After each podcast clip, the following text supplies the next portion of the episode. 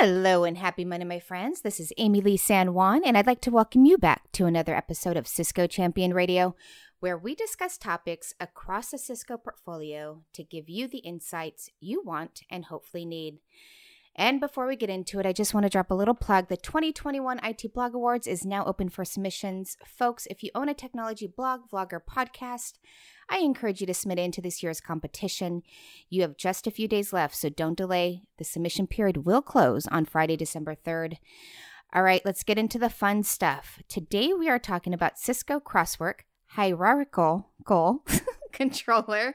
Specifically, we're going to uncover how it reduces complexity so you can deliver operational ex- excellence. What does that mean? Our Cisco champion hosts will help us uncover that answer.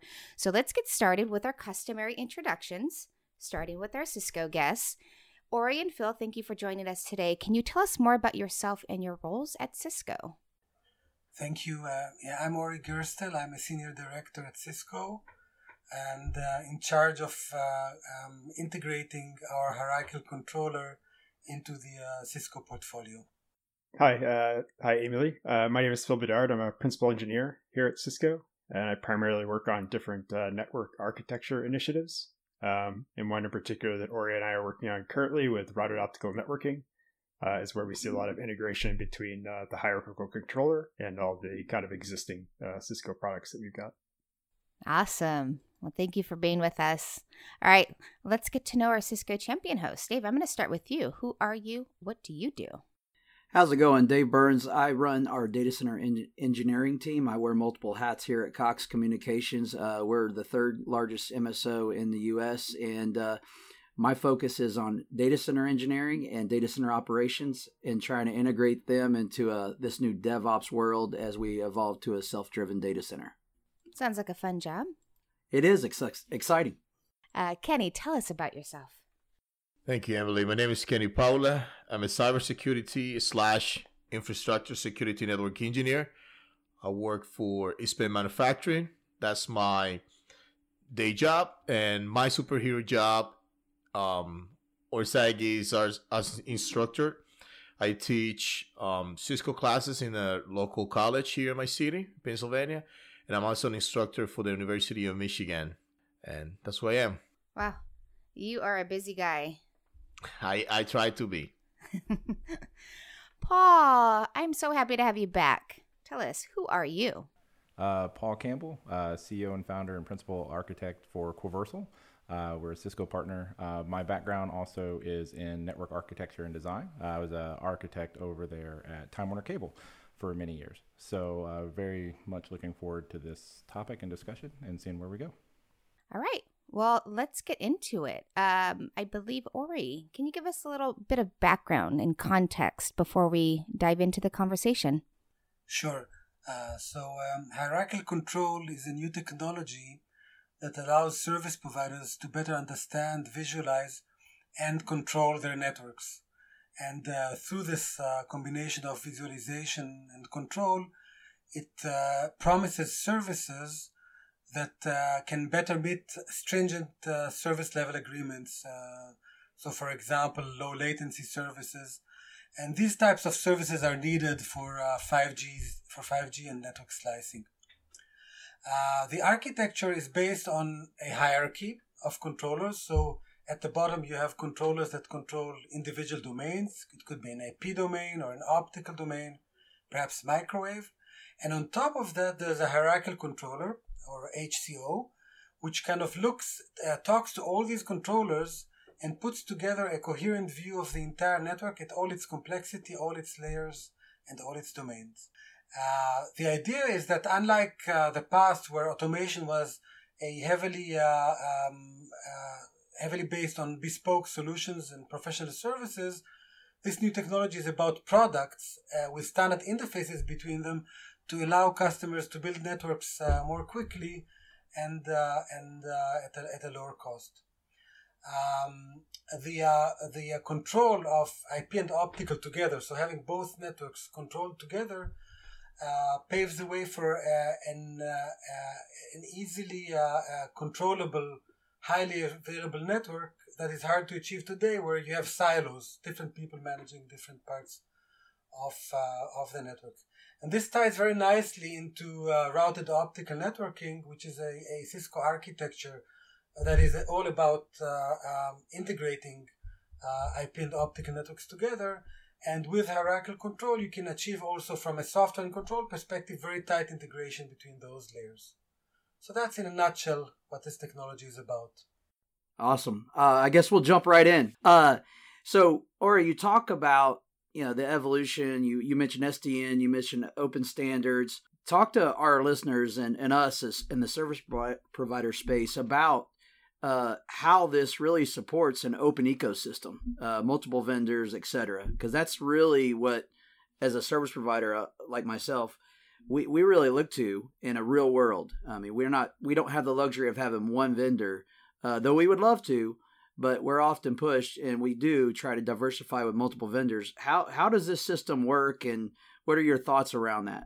Yep, yeah, I can I could take that, Dave, and I'll, I'll try not to make this too too lengthy. But you know, in general, it all starts with the the framework uh, that all of these, as Ori said, we have domain specific controllers. Like one might be for optical networks, one might be for IP networks.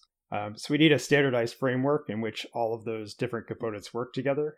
Uh, the IETF uh, has one that they, they, call AC. It's part of the ACTN working group. Um, so ACTN actually stands for you know, Action and Control of Traffic Engineer Networks. Uh, but they have a, a, loose framework that defines the different positions of these controllers uh, and that's what we're building, you know, our products or you know, we're building it to that framework or that specification. Uh, they don't really, uh, you know, specify the interfaces between each controller. They kind of leave that into the, the domain of the specific technology.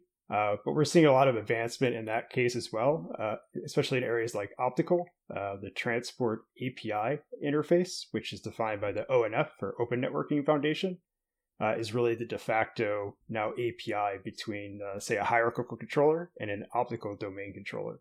Um, we've seen that adopted. Our own optical controller supports that, uh, which is Cisco, aptly named Cisco Optical Network Controller, uh, as well as other uh, vendors as well. So we've seen that kind of come about. And then on the IP side, uh, that things are still emerging a bit more. but we definitely have IETF models that cover really VPN services today um, through like the L2NM and L3NM to cover L2 and L3 VPN services. Um, so really, you know, we're trying to support these and, and also, uh, you know, push the industry uh, in this standardized direction. Uh, as Ori said, it's all about you know coming up with an easier, more seamless way to to integrate these different controllers together. Uh, so we need these open standards and, and open interfaces. Um, and then we also have other, uh, just to, to talk about some of the other sort of standards bodies. There's the Telecom Infra Project. Uh, so we work with a lot of carriers that are part of that, that are really pushing this type of SDN controller hierarchy. As Ori said, they're really the ones that uh, they want to move away from all of these, you know, individual bespoke solutions that take a lot of time and, and effort and, and cost to deploy uh, and really have everyone fit within this sort of homogenous framework. And that's uh, the TIP or you know in the MUST group, uh, especially that's that's pushing this uh, for IP and optical networks. Yeah, so you raise these user groups. I think it's important to highlight to everybody that uh, ONUG. Uh, you mentioned Open. Which the other one that you were ONS ONF? Yeah, ONF, the Open Networking Foundation. Yep those those groups are awesome. If you're not involved with them, go go look them up online. I've found them quite compelling, and actually have tagged a few engineers to look into it because our our industry contributions to those are what's going to help the rest of us get into this one standard or multiple standards and an API support model. So good call out on that, Phil. I agree yeah, we definitely would like more folks to, to be involved in, in those user groups. Um, and some of them, you know, specifically are don't involve uh, vendors. Um, they're really pushed by the, the service providers themselves. So, you know, we can always use more feedback and we work very closely, obviously, with those groups and in implementing uh, their vision. And that's what we're, we're, we're doing with these uh, specific products today.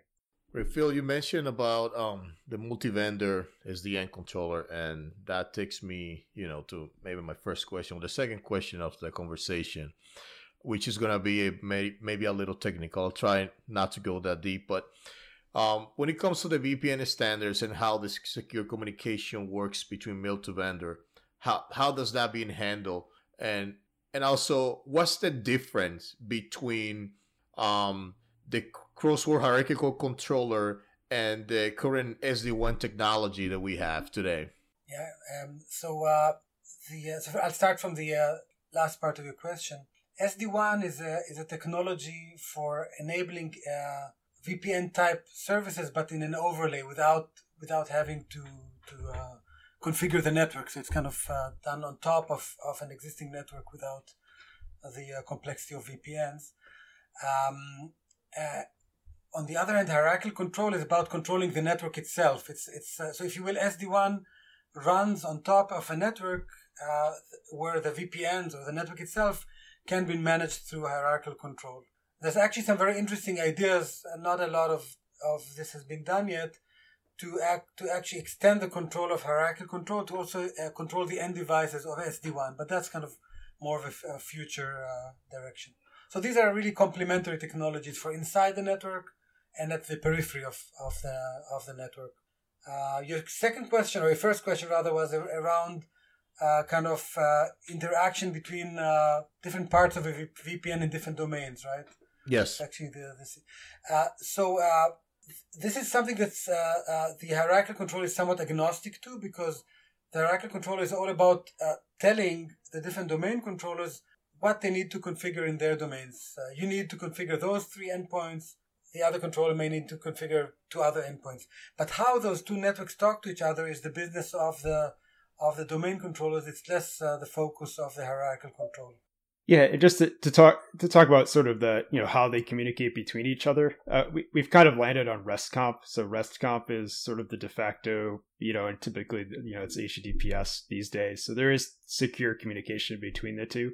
Um, but yeah, as far as how we we do that type of secure communication, I think that's you know as far as encryption and passwords and things like that, those are uh, kind of left up to the domain specific standards on how the, those interact. Um, I think we could use more detail, you know, standards wise on some of that. Um, uh, but it's obviously still evolving at this point. So I have a question about, you know, when you look at the um, framework and you're going through everything, it's a lot of information, right? And Cisco's website has it out there on the collateral side. But the main thing that I would be curious about is on the rural broadband side. So a lot of our customers are rural ISPs. We're talking, you know, a couple tens of thousands of customers max, usually smaller. Um, stuff like this would be very powerful to them. Um, I'm curious, what would you describe the ideal operations team need in order to run this? Um, you know, look at something like uh, Cisco's NSO, which is a phenomenal product, um, but it is a little bit of a bear when trying to implement with a small team, especially if they aren't programmers themselves.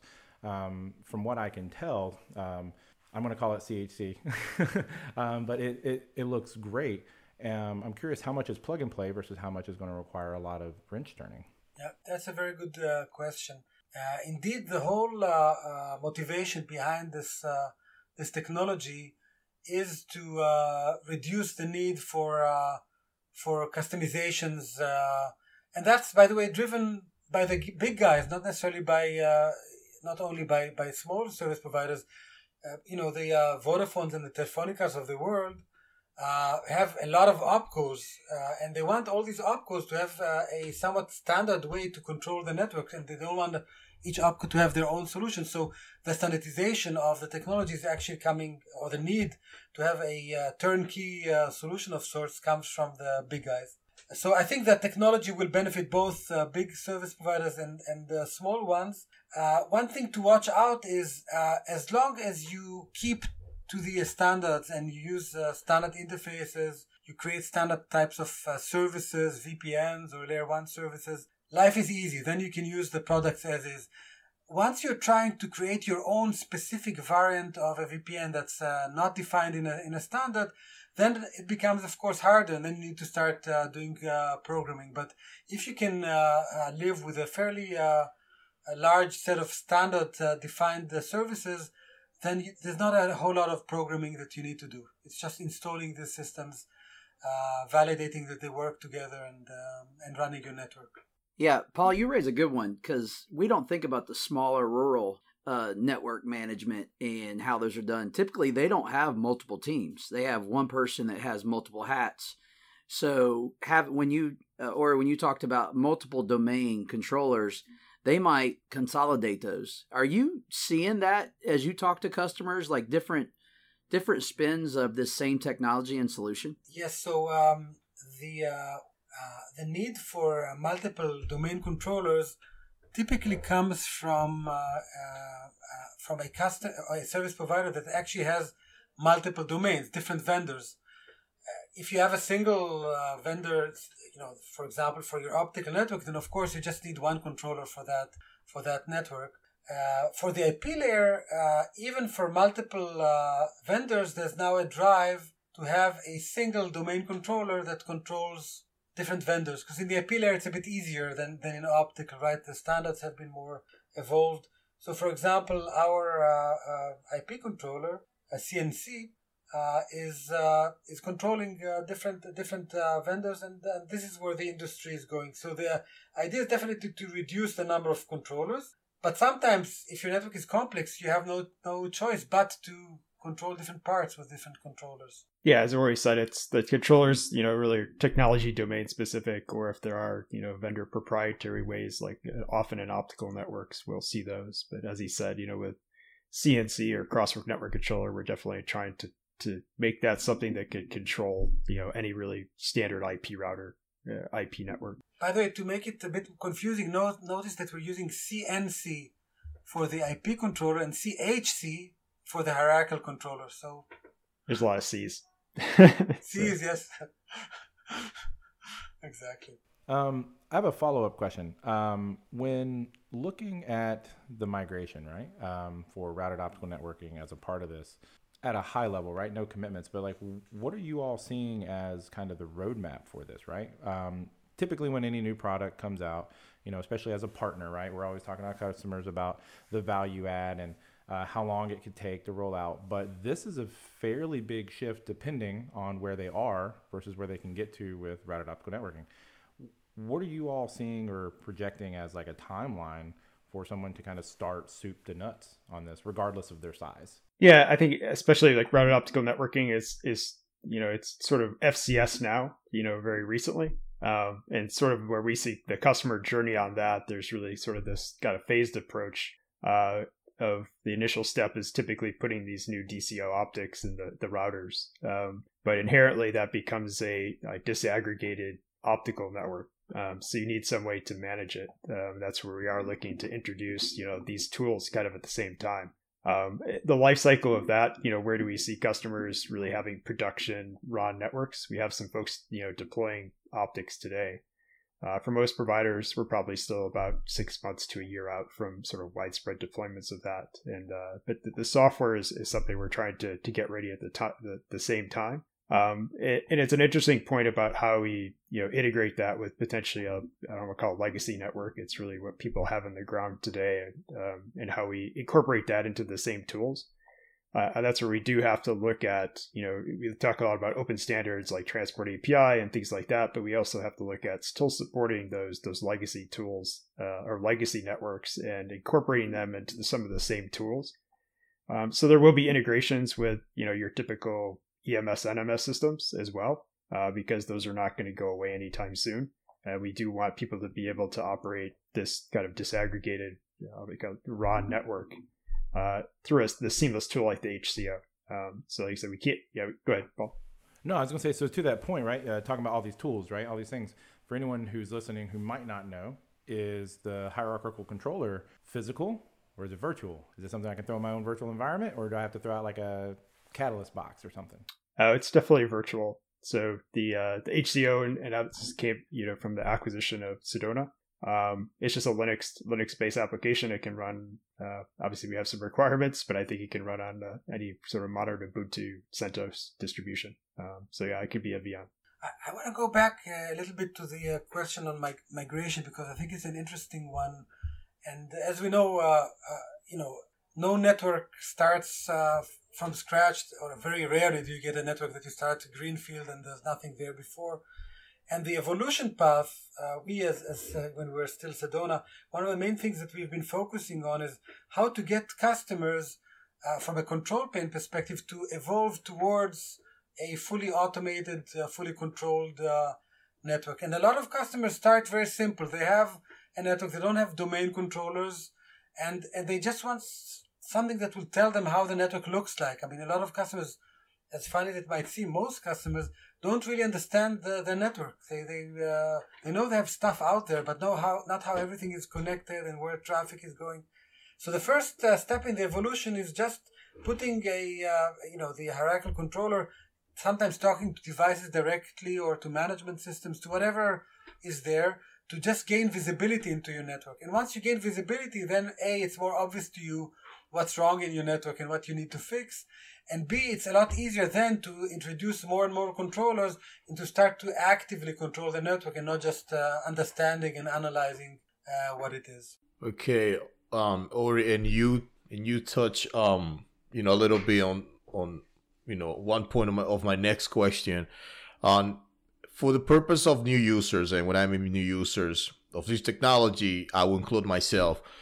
Um, can you define the the greenfield and brownfield deployments and what's the difference between them or, or what is Cisco recommendations when it comes to choosing one? Yeah, so I mean, the, actually, uh, uh, it depends a little bit on the scope of what you're looking at. So, greenfield could be greenfield uh, in terms of the the hardware itself. So, uh, Phil mentioned earlier, you might have, you know, maybe an old uh, core network. You're trying to prov- uh, pro- to create a new core network to support your next generation, maybe 5G uh, traffic needs. And for that, you're going to buy new routers.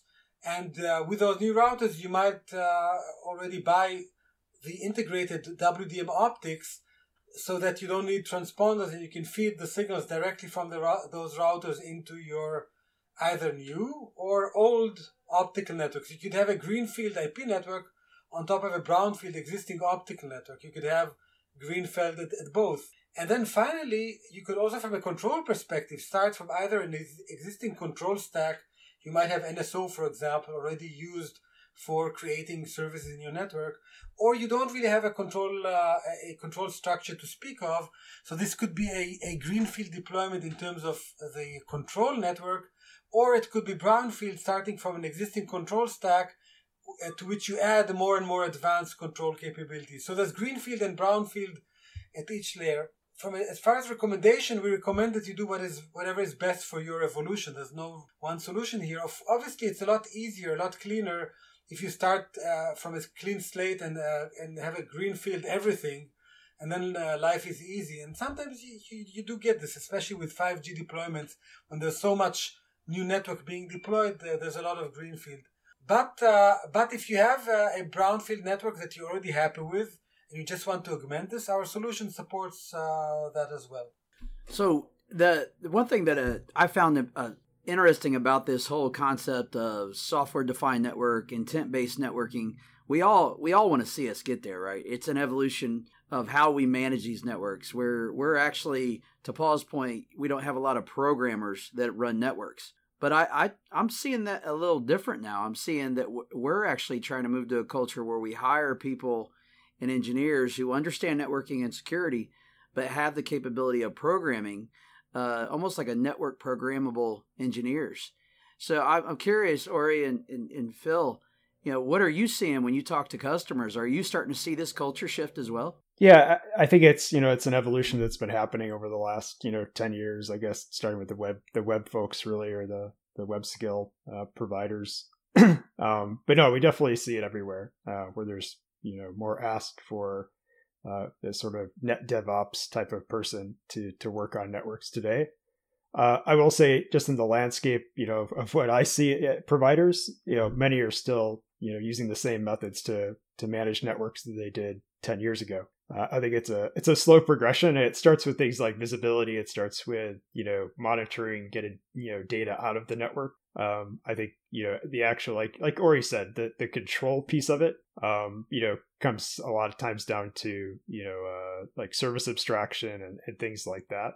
Um, but yeah, from a, everyone having employing programmers versus guys that, that use CLI, I think we're kind of in the middle of that transition still, and I think we'll we'll continue to be there. Um, and the idea is to have tools and frameworks that are open enough to, to support both. Uh, I think especially on like the data reporting, visibility part of it. Uh, one thing when I you know use the HCO tool more often is they have a pretty powerful uh, query language that they developed to extract data out of the tools.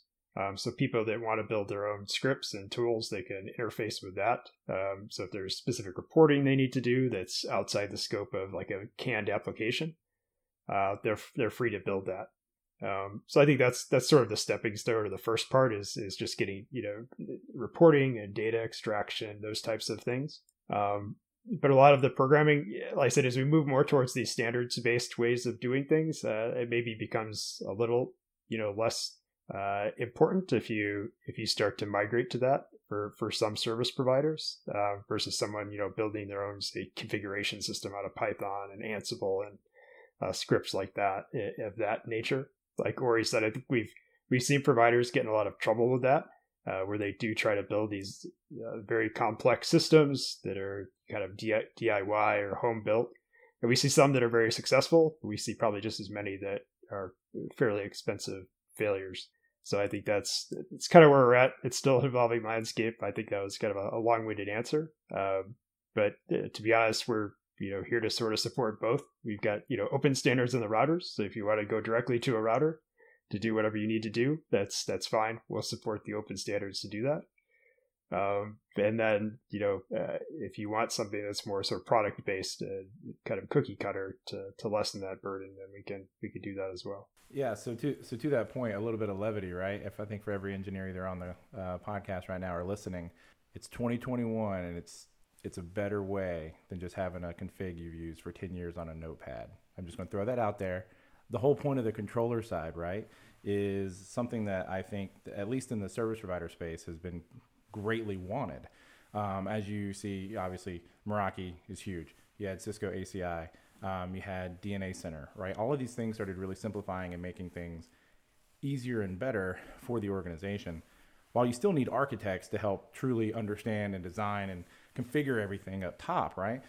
You want to get to the point where you can say, hey, I need to roll out this service. Boom, right? Let me go.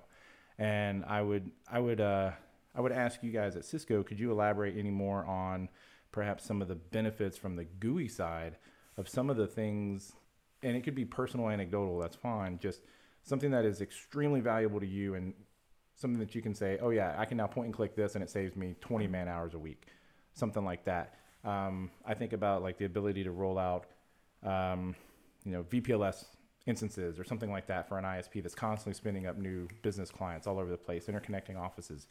These are things that um, a lot of rural customers that we deal with are still basically going, "Yep, I've got the template over here on a share file, and you know, I'm going to roll this out, and it works." The thing is just how much time does that take? Is there a better way we can do this that could also integrate in with our monitoring for understanding and troubleshooting and visibility? So, long winded question. Actually, I wanna I wanna start with the uh, first part of your question. I think you raised a very good point. Um, I think it's less about you know uh, you know some customers not wanting programmability and others wanting programmability. It's more about enabling ev- people that uh, that do want programmability to do it to ma- to program it with a lot more ease use uh, higher level abstractions. It's like moving from assembler to, uh, you know, the latest uh, uh, programming language of your choice. It's you don't have to deal now with you know all kinds of nitty gritty details that you have to program. But just tell the system, okay, create this service with these parameters, and boom, it, it happens. So it's enabling programming, but uh, you but a lot more easily than, than in the past. On the UI front, um, uh, there's actually uh, you know you kind of alluded to uh, UI for uh, uh, for creating services, but there's actually I want to start with some highlight something else, which is uh, can how important is the UI from an assurance, analytics, visualization perspective. Um, a lot of customers that uh, uh, we go to with NetFusion, we show it's nice a 3D user interface that you can kind of rotate and understand how layers relate to each other. And we show them here's your service, an important bank between two sites and and uh, here's how that service is routed over routers and here's how each router link goes over optical links and by the way if you give, give us the actual physical route of the fiber in the ground how it goes across different streets and uh, goes into tunnels and what have you we can show you how the working path of that service and the protect path actually choose physically diverse routes in the network and and typically we show this to uh, to the customer and they lean forward and say you can do what? I mean, for us, it would take, I don't know how many days to analyze what you're just now showing me intuitively here on a user interface. So it's kind of that, making that difference, which to me is part of the satisfaction of, of, of creating this, uh, uh, this uh, system. Really bind, taking a lot of information from these different sources and showing it in a, in a way that's totally intuitive and easy for customers to understand. Yeah, I think that's that's one of the key things. Is it, it's not that somebody you know at some point somebody's programming all of that. The logic is in an application or in a tool but we're providing a lot of that you know for you to do things like root cause analysis. Um, you know because we see a lot of common provider concerns so we're going to build automation to to fit those concerns. Um, so i think that's a sort of the you know the key thing of what we're trying to do like an HCO tool. Um, and I think the one place where you know IP and optical is really where we you know that's differentiate can do versus a lot of other tools is being able to combine those into a, a single visualization, single sort of management tool. That's cool. Um, we know you know security is a big topic, and the the natural progression of most systems is you know to to be more secure when it to be more secure over time. So can you please can you talk about the microsegmentation and network slicing and all those security features and isolation. Yeah, so I mean, in terms of micro microsegmentation, obviously, you know, think there's things at the platform level that where that's happening. At the network level, with with slicing, yeah, slicing is all about isolation and uh, you know adhering to specific SLAs for specific slices to solve like a specific business need. Um, and yeah, and the idea is, you know, we're we're you know, from a security point of view, is, is also to to take a look at sort of 5G control plane traffic versus user plane traffic. You know, those might go into different slices that have different, you know, QoS parameters, uh, like I said, different SLAs around even bandwidth that you're trying to to enforce. But yeah, we're we're doing that sort of the IP layer of security separation um, so you know we're not doing anything inherently in the network or in the controllers per se. The controllers are really there to to manage that and and monitor to make sure that we're not uh, sort of violating those, and to help people manage manage those slices. Um, so I think that's the way we're we're looking to, and, and, I don't know that I would call it micro segmentation like we do see at a data center network where we're almost like a flow level based uh, security policies. Um, we are doing some things in other areas like segment routing and things like that, where that comes into play a bit more. Uh, comes more into play where we can do things like uh, you know putting flows into specific slices based off some five tuple header information, and then we'll use tools like the HCO. You know, the domain controller itself will will monitor that, but then that data ends up you know funneling up to the the HCO um, so it kind of gives that single pane of glass. And obviously, these are things that we're working on that's not in the tool today. And to be honest, we don't have see too many slicing deploy- deployments yet. But you know, we're building the framework and we're building the, the stack to to support that when it uh, when it comes. Uh, Ori, I don't know if you had anything to, to add there. Yeah, I think it's interesting the the evolution of to your point on security of not only as developers as network engineers, but also we're actually putting a level of trust in the platform and security owners or the uh, application owners. And so we got to build a little bit of trust but verify into our networks. We're enabling all these services, but now we're kind of opening the can for them to to do more damage to themselves uh, if if we're not careful. You know, security and and yeah, especially um, you know causing problems and outages. I think we see it a lot of time. Automation is is great at automating you know great things, but it's also good at automating bad things. So I think that's uh, that's definitely something we have to keep keep in mind when we build these services and build these abstractions. Uh, but that is something that we we get with tools like the HCO. Like uh, I think Ori said, the idea is you know to abstract at a, a certain level. I, I, need this service from A to Z. Um, and we really do look at the HCO is is really and the domain controllers are really part of the network. You know, they're kind of live entities. They're sort of real time updated with network topology and information and uh, so like things like not violating, you know, shared risk groups or SRLGs, those are things that are being enforced by the the HCO and the logic inside that tool um, to make sure that users don't do things that you know potentially violate. You know, you build all of those safeguards into the the services, into the tools, so that you abstract them uh, and then you take all of that sort of control away from the user. Uh, but to be honest, the machine's probably better at uh, doing those things anyways. By the way, just just uh, to add on this, uh, does the security, the way we look at it, uh, kind of protecting from from hackers or, or whatnot. But then there's the physical security. you know, somebody blowing up a a transmission facility, or or even accidentally somebody plowing through a cable because there's construction, and and those things are actually helped by hierarchical control because uh, again the fact that we have visibility down to the physical layout of the fiber in the ground means that that we can uh, ensure that the uh, the services are, are truly diverse so that if something bad happens in some geographical area, it doesn't affect the uh, backup path of, of the same service. Uh, sadly, today this could also be fires or or storms or you know uh, things that more and more affect our our planet, and and being able to ensure true physical diversity helps with those as well. All right. Well, there you have it. Another fantastic episode on the books. Thank you for joining us and listening in today. If you want to learn more about today's topic, check out the link in the description below. And of course, I always have to remind you you could subscribe to Cisco Champion Radio on your favorite streaming platform and receive alerts on our latest releases. So, wherever you're listening to us, make sure to click on that subscribe or follow button now. I hope you all enjoyed today's episode. See you next Monday.